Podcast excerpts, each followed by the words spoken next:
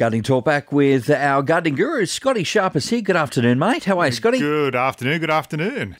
Walking Iris. Take us through this today. What's this all about? It's actually called the botanical name Hmm. is Neomarica caerulea. Well done. Two points for you. I know Latin. I, I, Latin 101.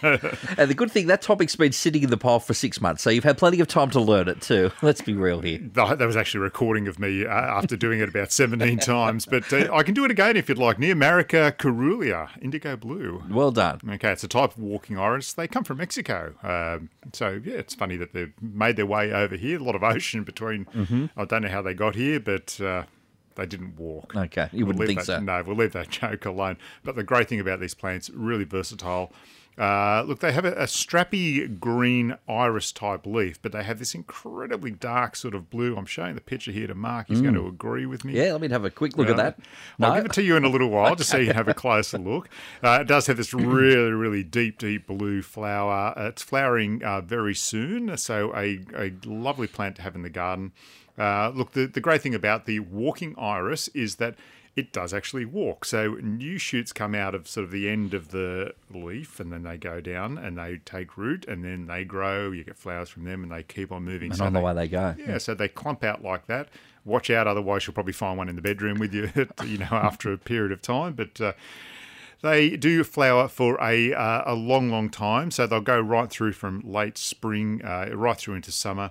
Uh, look, they do like uh, you know being in the full sun. The only thing I'd say is probably just try and keep them out of that really hot, hot summer sun that we get here. You know, between one and three in the afternoon. Now that surprises me, considering the part of the world that, that, that it flourishes in, being that that's a sort of hot, more climate, more around the year than we are. And you're saying the really hot sun, just give it a spell from that. Look, I always say uh, just try and keep a, uh, you know, most plants, if you can, you know, try and keep them out of that uh, really, really hot sun unless they're a native. Or to some- walk away. it will walk away.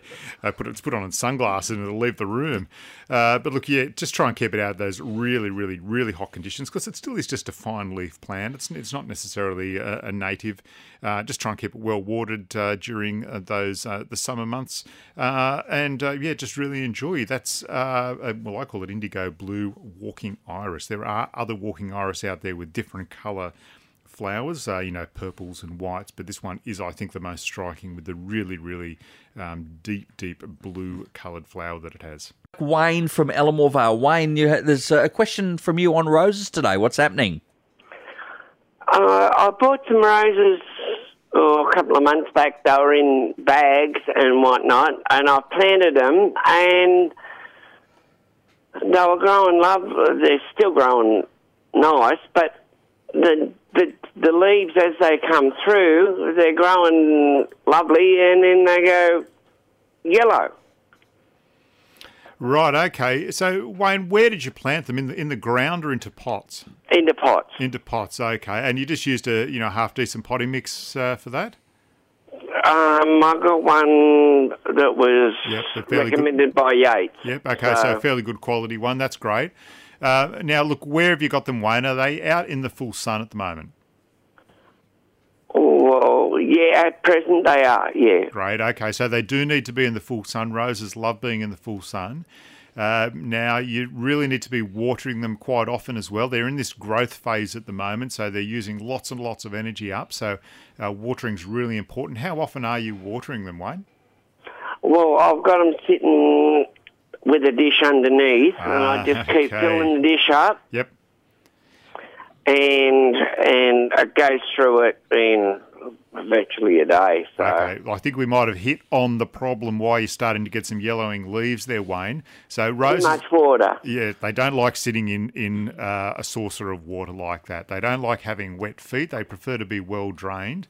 Uh, you- so they do like you know being watered quite often. They like that to drain away. They don't want to be in soggy sort of marshy conditions. So what you really do need to do now is either cut down on your watering a little bit, or uh, I would be more inclined though to be watering more regularly, but get rid of that saucer from out underneath, so it's not sitting in that uh, you know those sort of marshy conditions. All right, okay. Okay, and that's and that'll be exactly the reason um, that it's, it's yellowing off like that. Uh, roses also do like even if they're in pots, they're very heavy feeders, so they do need a fertilise uh, you know, about three times a year. There's a, a fantastic one called Sudden Impact. Uh, it's a slow release fertilizer that you can go and get, and you just uh, there's a little measuring cup in there as well, and you can just sprinkle that around the top of the, the rows, and it'll feed the rows really nicely for you. Okay, then. Well, thank you very much for your help. Okay, and I'm glad we solved the, the, the First time I've tried to grow them, so well. it's well all a learning curve. that's all right. You just call us up whenever you need some help, Wayne, and we'll be uh, sure to help out. It's funny. The, the thing you, you don't know what you don't know, Scotty, and so uh, like I said, a nice, fairly simple problem, it, it- something you can be fixed and turned around just like that. If you learn from your mistakes, I'm getting a fantastic education. All right. Good afternoon, Noel from Toronto. Uh, you have some citrus trees at the moment. Yes, mate. Yeah. Uh, good afternoon, boys. How are you? yeah, pretty well. What's going on with your citrus, Noel? Okay, uh, Scott. Um, they're just coming out in um, in blooms, like in buds, that Yep. they haven't opened up yet. But also, naturally, you get a lot of new growth this time of year. You do, yes. So, can I spray the new growth in the trees with white oil to eliminate the um, leaf miner, or not while they're in bloom? Well, you, look, you, you can. Uh, so when you say in bloom, you're just talking about new uh, leaf growth coming onto the plant, And plus, they got the little white buds. the little white buds. have- Yeah. They haven't opened up as, as yet. Yeah, look, I, I think that's still okay to use either eco oil or white oil as a preventative. Um the sun's not really, really hot at the moment. So if the sun, you know, it was a really hot day, we had blazing sunlight, and you've got new growth on a plant, I would say don't spray with uh, white oil because you're going to get a lot of burn on that. But at, Okay. at this stage of the year, I think it's still pretty safe to be able to go out and spray preventatively with white oil. Um, look, obviously, leaving you know that new growth just to harden up a little bit is a good Yep, thing. yep. Um, but I, I don't think at this time of year it's going to be harmful doing that. Okay, I was just frightened it might have hurt the buds or something like that. No, look, it, it wouldn't do that. The only thing it would do, i i as I said, if we did have a lot of sunlight and heat, the white Yeah, oil would, would burn. But uh, otherwise, no, it won't have any other effect. Gardening Talk back at 2NURFM with our gardening guru, Scotty Sharp. And uh, Scotty, we're going to have a chat to John from Merewether. We had a pine tree problem, but as soon as we were ready to go, he he just sort of said, no, hung up on us. I think it was a mistake. It was an accident. No, he wouldn't hang up on us deliberately. Oh, so- no, absolutely not. So, look, uh, if you, like John, uh, have a question for a gardening guru this afternoon, 49216 216, that is uh, the number to call. And just like that, it would appear that John is back. John Merewether, how is your uh, pine tree going? What's going on there? Oh, mate, I got cut off. Well, here I'm waiting to speak to you, gentlemen, and I got cut off. Well, How are you, boys? All right? Good, good. We know, we know you wouldn't have hit the uh, the uh, dump switch on us, John. Absolutely not, Scott. Absolutely not. Scott, I've got a variety of uh, conifers, uh, and I've got one in particular. They're a, uh, for the lack of a better description, they're a, a, uh, maybe about uh, two metres high. They're not the fast-growing variety, but I noticed um, a week or so ago, I, uh, I one of them is developing some uh, rusty appearance in, in, in the foliage. Uh, what what should I be doing? Yeah, o- okay. Look, conifers uh, are, you know, they, they do all right here in Newcastle, but they're they're not particularly suited to the coastal conditions and the you know the humidity that we we get, uh, especially you know as we go through January, March, uh, and into April. Yes. So there, you really do need to be, you know, sort of working on your conifers and, and acting preventive, preventatively to, to keep, you know, fungal disease under control. Right. Uh, so, I mean, that is a big problem. They can also get borer in them as they get older and the bark starts to crack. They get a canker in them as well, um, where you start to see the sap coming out and you see that browning off of the plant. But Yes. with some some sort of general maintenance, you can actually you know have a quite a successful uh, conifer hedge or you know just individual conifers in the Yeah. garden here in Newcastle.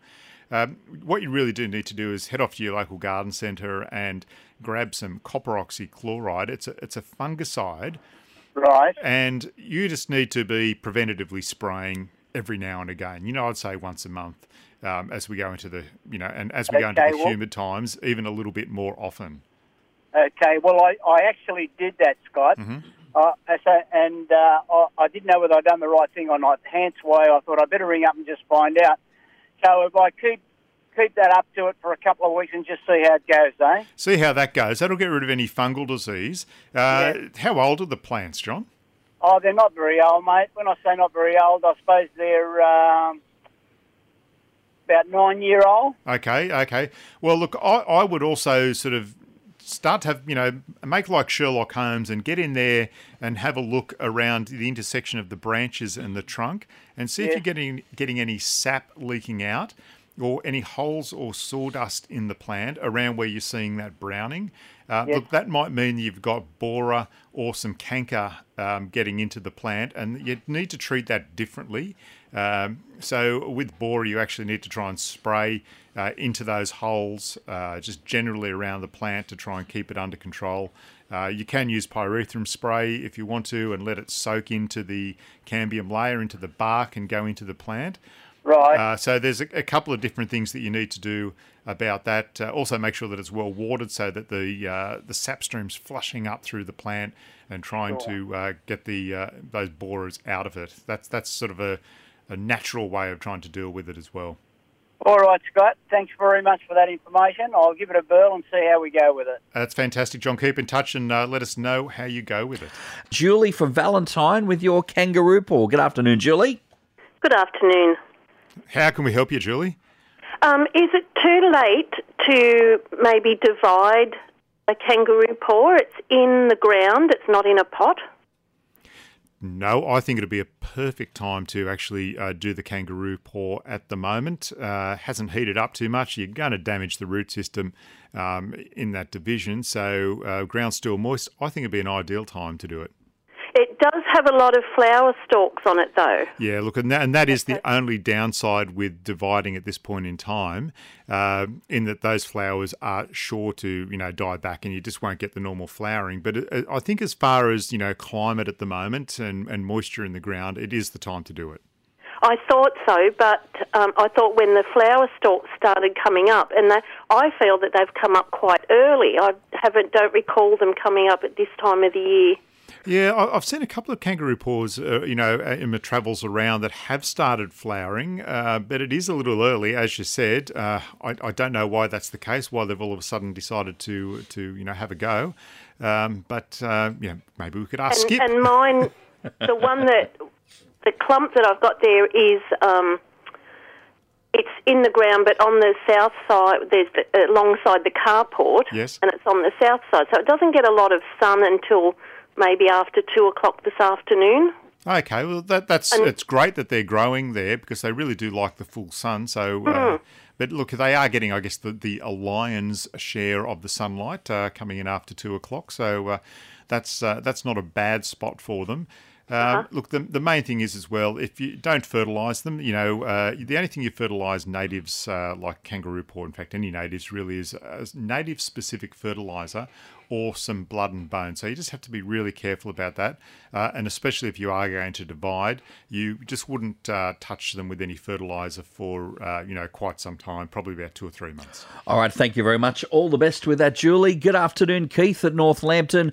Uh, your question today on pollinating tomatoes. Yeah, um, I have a hell of a time with uh, fruit fly, Yes. and uh, I've tried all sorts of things. Um, a little bit of success, but not much. Um, I've seen a documentary once. I think it was Rico's up at Kempsey, Port Macquarie area. Uh, they grow them indoors. Now, how do, they fertilise them? How, how, how pollinise them? How are they, how are they With a pollinating them? fe- With a feather or something or what? Yeah, look, and it may be that they're in there pollinating by hand um, with the uh, the tomatoes. Yep. So they do it by hand? yeah, so really you need to be going around with a paintbrush uh, to do that, uh, and just to, uh, just go to one flower, go you know onto the next one, and just keep on spreading the pollen around like that. That's the best way to do that. Yeah, yeah. I've got a very, very fine net, and I want to put them in a kind of a tent this year, you know, and see if I can get a feed of tomatoes out of it. Yeah, fruit, Um, fruit fly can be really, really damaging. Uh, what have you been doing to try and counter it?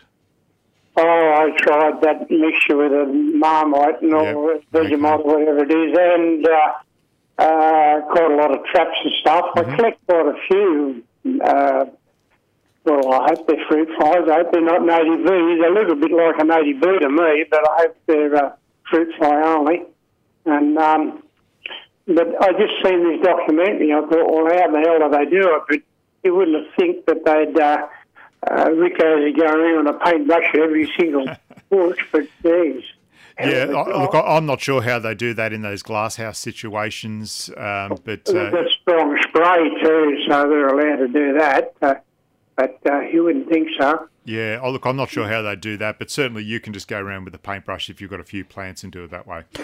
All right, thank you very much, Keith, and good afternoon. I believe we have uh, Rob from East Maitland. Rob, you've got some. Gra- no, he's he's uh, he's dropped out there. So we've been trying to get him for a little while, but he, he's popping I, out. I reckon I can probably help Rob though. Okay, so uh, look, uh, Rob at East he's got some grubs in his pot plants. What should he be doing? I reckon he's going to have curl grubs in his pot plants. Now, curl grubs are actually the, the pupa of the black beetle or the Christmas beetle. Uh, so you do need to drench. Well, there's two ways of getting rid of it. Um, one sort of the scorched earth policy is to actually just get the plant out and replace the, the potting mix and completely repot it uh, because they, they can be quite difficult to get rid of. Uh, the other way is to uh, get a, uh, a chemical, a poison like carbaryl, for instance. Now we're not going to be spraying that around because it's you know not probably the best and you know chemical in the whole wide world out there because harms bees, etc. But what you are going to do with that carbaryl is mix it up in the watering can and drench that down through the soil of the pots, and that will get rid of the curl grub for you. A little bit more of gardening talk back with Scotty Sharp at 2NURFM 103.7 as we head to uh, Halakalati, uh, top of the Central Coast. Good afternoon, Jan. Potted magnolia. What would you like to know with Scotty today? Okay, thanks for a wonderful program. Um, it's about 12 years old, and I haven't moved it from its position for about seven years, and it's been flowering absolutely beautifully all over. It's like a metre high out of the pot. Um, but about a year ago or more, I repotted it either last season or the season before, and now it doesn't have as many flowers. I've had only like five this time. It goes to leaf very quickly. Is that something to do with sunlight or repotting it? Yeah. So J- Jan did uh, well. Uh, first, what sort of magnolia have you got? Uh, is it the Oh, sorry, Soulangeana. Ah, okay. So it's it's the one where it's out in flower at the moment. Uh, you got the beautiful pink flowers on it. Loses its leaves again in winter. Yes. Yep. Okay. Fantastic. Look, they are a really beautiful plant. Uh, I'm I'm. And have you moved the position that you had it in? Uh, you know, like the last seven years, or is it? No. No, it's still in the same. Been in the same position. Yeah. Look, I- I reckon what it's going to be, you, the only variable you've had is that you've repotted it and changed that potting mix. And, it- and it might be that there's not enough potash in that uh, potting mix. It's just sort of missing something. You're saying it's got heaps of you know leaf on it at the moment, or it's going to the leaf straight away. I think what you really need to be doing is, oh, I'm just trying to do the old calendar count back here. You know, uh, starting around May, I'd, I'd be using some sulfate of potash and starting to water that down in, in through the pot and into the soil, so that Yes, I did all that. Ah. I do that every year. Yeah. yeah, okay. These flowers twice a year. Is that normal for them? Well, you will get the main flowering at the moment, and, and then you'll, you might get some spot flowering a little bit later on. But really, it's at this time of year is its main flowering period. Um, Look, that's all I can really suggest to you is to be building up that sulfate of potash. Uh, you know, from May, uh, you know, right through, you know, until this time of year. It's not something you can just use, you know, like two weeks ago or a month ago and hope that it's going to do the job for you. It's something that needs to, to build up so that the the new, um, you know, material that comes onto the plant at this time has plenty of potash and it can form those really nice big flowers for you. Again, right. Thank you so much. Not a problem. And um, I've got a lemon tree. Yes. It's out my um, on-site caravan, and um, it's in the Awaba National uh, State Forest, and it um, there's wallabies there. And when I bought the the van about two, three years ago, it was full of leaves. Now all the leaves are just being eaten by something all the time. Would that be the wallabies? Oh, look, I, I think it could be. Uh, I'm I'm not a kangaroo wallaby expert myself, but I, I reckon if you're just getting a lot of you know damage to the plant, that's most probably what it's going to be. It's it tastes different. It's just uh, you know a little bit unusual. They'll have a crack at it. Possums also um, will do that for you. Right. Yeah, look, if it was the Okay. hotter, hotter months, you know, I'd say grasshoppers, but uh, at the moment it's going to be a, a larger animal like the possum or the wallaby. All right, best of luck with all of that, Jan. As we uh, we were about to head to um, our next call, but it looks like they've dropped off. Well, they're coming back, so while that uh, is all sorted out, Scotty, it's it's been that sort of day, mate. We've had uh, all sorts of different things on gardening topic today. Drop, drop ins, drop outs. I was actually going to have a quick mention about white louse scale. Okay. Yeah, it's out and about at the moment. Uh, most people would have uh, pruned their roses, or hopefully pruned their roses by now, and you'd spray with uh, lime sulfur to get rid of the louse scale. It's like just a little white dots you get down the, the trunk of the plant. You also get it on citrus as well. Um, so you can use white oil to keep that under control. Uh, if you're very careful, you can use the lime sulfur on the trunk of your uh, citrus tree as well. But you've got to be careful. If it hits the foliage, uh, it will burn. So you just have to be careful about that. But uh, white louse scale, get rid of it with some lime sulfur or some clear white oil. All right, thanks, Scotty. Last up today, Amanda at Eleebana. Good afternoon, Amanda. Grevillea is on your mind today. It sure is, yeah. Um, I wanted to plant some grevilleas, and um, where I'm going to plant them, we've got a really heavy clay soil. And I heard you tell a man once the reason why he wasn't doing well with his grevilleas was because of the clay. And I wondered whether there was anything, you know, um, a, a one that is a little bit more conducive to, to that environment as well as improving the soil. How big did you want that uh, grevillea hedge or Well, whatever you're getting to? Look, to I to? really just want it just to encourage birds into the yard. That, Yeah, That's right. Number one. Okay, great idea. Um, look, the, the grevilleas don't like heavy clay soil, as you, as you said. Uh, they just don't like wet feet. But the thing about grevilleas is they don't have an enormous root system, so you can, you know, get around the problem. You can dodge the problem somewhat by digging a bigger hole for the plant and Yep. uh, putting some better soil in there, and then just generally, you know, breaking up the soil around it you know, and adding some gypsum in there. You can also get liquid gypsum as well, which does a fantastic job. Okay. You can also build up uh, as well, so you can dig, you know, your hole. You can break up as much as you can, get some good soil in there, some gypsum, and then build up a little mound. And plant your grevillea there. At least you're giving it a great head start and the Yeah. ability to, you know, spread its root system out a little bit. Now, the reason I was asking about, uh, you know, how big The or did you want, yeah, Yeah. Um, for that very reason, you can get like a, a smaller growing grevillea, like Robin Gordon. You still get the beautiful, Oh, yeah, yep, you still get the beautiful flowers on the grevillea, yep.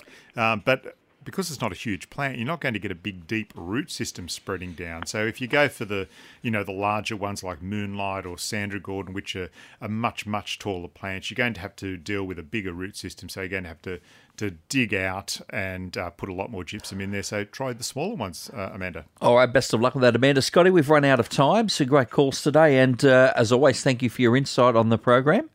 And thank you. And thank I won't have you next week. It's, No, look, everyone shifts back to normal, so you'll have Greg back next Monday. So uh, that'll be that'll be great as well. I'm not displeased, but I'll be sad to see you go. All right, Scotty's off to the movies tonight. He's off to Top Gun, so we'll be interested to see how that goes, mate. You'll love it. Uh, another gardening talk back same time next week. Thanks for listening to this podcast from 2NURFM at the University of Newcastle. You'll find them all at 2NURFM.com.